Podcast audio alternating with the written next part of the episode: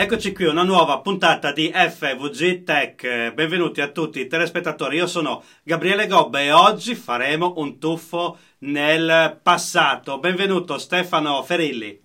Grazie, buona giornata a te, buona giornata a tutti a nome mio e dell'associazione Apulia Retrocomputing. Grazie anche per questo invito che è importante. Dopo la sigla ne vedremo delle belle. FVG Tech, la tecnologia in TV. Un programma di Gabriele Gobbo. Ogni settimana una nuova puntata con ospiti nazionali e internazionali. Bene, rientrati in studio, sempre Gabriele Gobbo, sempre con Stefano Ferilli. Un tuffo nel passato perché parleremo di retrocomputing, che vuol dire utilizzare, aggiustare, appassionarsi a quello che è la storia dei computer. Oggi specificatamente ci orienteremo su Commodore Amiga, uno dei computer che ha fatto la storia proprio dei calcolatori nel mondo. Stefano, ma cosa si fa in un'associazione o nella passione del retrocomputing? Raccontaci un po' questo mondo vintage. Sì. Chi alla mia età ha visto nascere quella che viene chiamata informatica personale, cioè l'informatica a disposizione di tutti, a differenza dei laboratori scientifici che fino agli anni 70 erano il concetto di computer. E dopodiché l'informatica ha avuto una evoluzione assolutamente rapida e quindi questo fa sì che ci si dimentichi subito di cose che erano uscite l'altro ieri. E quindi questa associazione, come tante altre, vuole recuperare la storia sia come hardware che come anche software, ma anche come concetti, e riproporla alle nuove generazioni, perché solo comprendendo il passato, questo è il motto dell'associazione, possiamo comprendere il futuro. Io spesso quando faccio lezione parlo di tipografia per far capire come una volta, anche oggi, ma ci stampava tantissimo e oggi invece ormai si legge quasi tutto sugli smartphone, ormai quasi poco anche sui computer. Voi nel vostro caso parlate di computer di una volta, abbiamo detto di Amiga, che io ovviamente ho avuto e sono un grande appassionato di questo, che era diciamo il Commodore 64, ma futuristico all'epoca, perché è stato uno dei primi computer con molti colori per fare grafica, ma ci arriveremo. Come la prendono i giovani questa cosa? Sono interessati e curiosi? Perché noi stiamo lì e ci staremo tutto il giorno a smontare e rimontare vecchi computer e a dire «Oh, guarda questa grafica!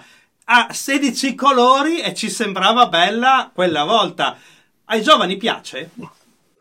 Allora sì, devo dire che riscuotiamo molto successo negli eventi che facciamo proprio dai giovani. Chiaramente c'è una buona componente di persone che come noi ricordano romanticamente quei periodi, però i giovani sono molto interessati perché io lavoro all'università e quindi anche dal punto di vista tecnico, oltre che dal punto di vista così giusto dell'utilizzo dell'interfaccia, scoprono un mondo che per loro è completamente sconosciuto, perché loro sono già nati con dei computer che praticamente hanno delle potenzialità che erano inimmaginabili a quell'epoca. Guarda, passiamo ad Amiga, perché giustamente tu fai il professore in università e sei a contatto coi giovani, e capire dove siamo nati per gestire il futuro forse è importante. Amiga all'epoca l'internet e le connessioni tra computer a livello mainstream erano praticamente, non erano ancora state inventate, si compravano i floppy disk, aspettavi una settimana che ti arrivasse il nuovo gioco, poi sono uscite le riviste con dentro il floppy, insomma era difficilissimo e era un'attesa lunghissima avere i nuovi software per questo Amiga, che lo ricordo uno dei primi computer con una scheda grafica eccezionale, faceva la musica, aveva una scheda audio e tutto come personal computer. Il design a me personalmente piaceva, sebbene lo avessi sempre smontato, ne avessi almeno tre in cui spostavo la RAM. Ricordo che se oggi la RAM normale di un computer potrebbe essere 8 giga, quella volta era forse 2 megabyte, perché che vuol dire meno di 1000 volte quello che c'è oggi, perché già due erano costosetti, uno forse due moduli, adesso non ricordo se erano da mezzo mega. Comunque, insomma, prezzi esorbitanti, tempi di attesa che ci insegnavano a goderci le cose. Oggi si scarica un gioco, si gioca un minuto, non ci piace, si butta via. Ma ha davvero fatto da spartiacque nel mondo del personal computer l'Amiga, forse addirittura prima del famoso Macintosh del 1984? Beh, assolutamente sì, perché l'Amiga nasce come concetto nell'82 e viene cominciata la commercializzazione nel 1985.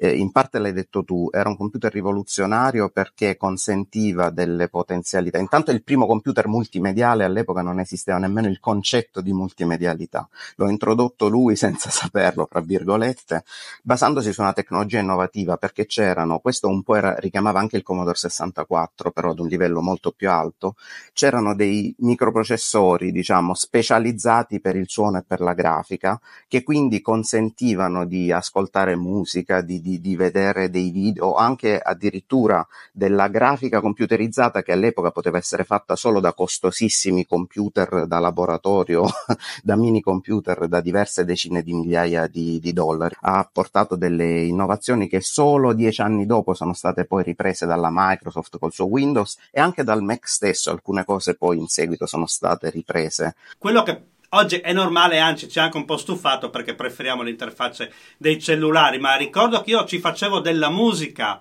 facevo delle animazioni, ci sono stati dei videogiochi che all'epoca sembravano fotorealistici, ma forse all'epoca erano, non mi ricordo se 32 colori, insomma una manciata di colori, di certo non i milioni di colori di oggi fotorealistici, ma a noi all'epoca sembrava pazzesco, e tutto questo ha aiutato a progredire tutto quello che è la grafica, la multimedialità. È una storia affascinante. Stefano, so che ti sei occupato di adattare e tradurre un libro importantissimo proprio su Amiga. Ci racconti un po' questa esperienza? Sì, assolutamente. L'antefatto, c'è un giornalista canadese che è appassionato della Commodore e ha scritto prima in un libro e poi nella seconda edizione in 3 libri da 600 pagine ciascuno la storia di questa importante azienda, che è importante preservare perché non esiste più, è fallita per una serie di scelte sbagliate e però è stata importantissima. Quindi nel tentativo di recuperare la memoria su questa azienda, dei 3 libri il secondo è quello che riguarda specificamente gli anni Amiga, proprio in omaggio all'importanza fondamentale che ha avuto non solo per la Commodore, perché poi questi libri sono una finestra sull'informatica in generale di quegli anni, ma vista dalla prospettiva della Commodore. È un libro molto complicato, se vogliamo, da tradurre, perché è pieno di citazioni da interviste e quindi spesso c'è un linguaggio colloquiale in slang americano che bisogna cercare di rendere quanto più possibile commestibile in italiano, ma senza perdere quell'aura originale che ha, ecco, il testo. E quindi è stata un'esperienza molto interessante, anche perché mi ha permesso un po' di rivivere quegli anni nel leggere i retroscena poi che non si sapevano. Io infatti invito tutti a leggere libri di retrocomputing, o a guardare degli speciali, insomma si trovano un po' dappertutto. Io ne ho visto uno sui videogiochi, di come sono nati, anche lì si capisce la nostra storia, sembra incredibile attraverso la tecnologia.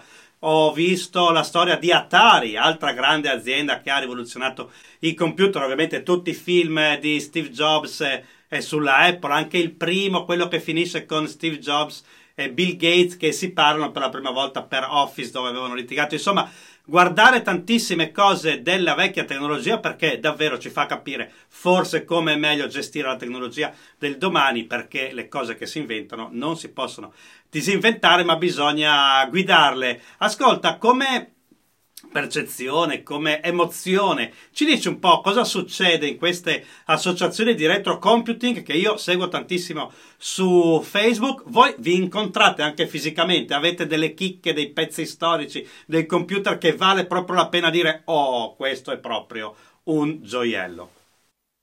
Sì, assolutamente sì, ci incontriamo. La nostra in particolare è attiva dal 2013 e abbiamo anche una sede presso cui si conservano sia dei pezzi che sono proprio di proprietà dell'associazione, anche nell'ottica di creare un museo che al momento è itinerante, quindi tramite delle mostre vengono poi esposti alcuni pezzi, molti dei quali funzionanti, perché una delle attività dell'associazione è proprio quella di recuperarlo.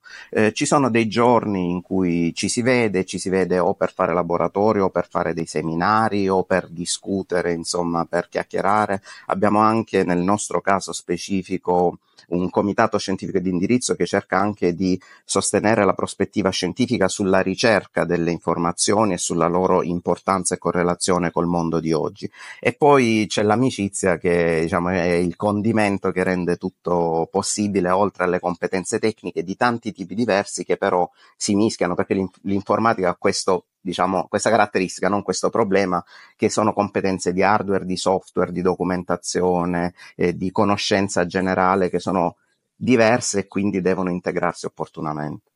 Sembra, Stefano, che magari poi ci si annoi, in realtà si scopre sempre qualcosa di nuovo, è la scoperta del passato. Però l'altro giorno ho riscoperto un famoso spot Apple, che non è quello del 1984 ma dell'anno successivo, si chiama Lemmings, e tantissime persone, come il famoso videogioco Lemmings, camminano senza poter sapere dove andare e cadono da un dirupo. Ovviamente il dirupo sarebbe IBM, Big Blue, che comanda tutto. L'ultimo Lemmings scopre un prodotto Apple e dice: ecco, Apple Macintosh Office si chiamava, è salvo e non cade di sotto. Successo zero, la gente ha smesso alcuni di comprare i primi Mac proprio per questo bruttissimo spot, sempre firmatissimo, una grande produzione, per dire, no, è una scoperta, nel senso che poi o un po' ci si dimentica, o magari è uscito solo in America nel Super Bowl nell'85, si scoprono delle cose fantastiche, quindi anche sì, da voi non ci si annoia mai, immagino, smontate, rimontate, scoprite... Assolutamente, non ci si annoia mai, perché è un ambito così denso e con talmente tanti dettagli.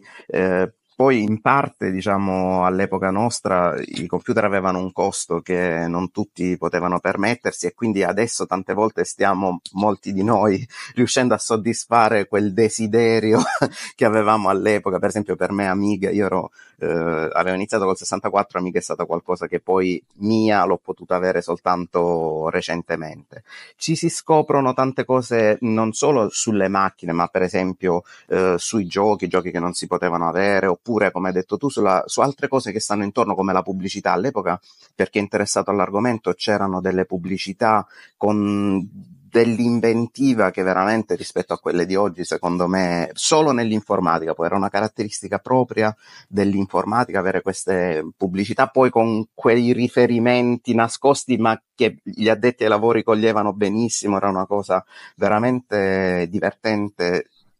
È una cosa divertente da vedere adesso in retrospettiva, è molto significativa. Stefano, siamo in chiusura. Un pezzo storico che avete in associazione che assolutamente merita di essere riscoperto?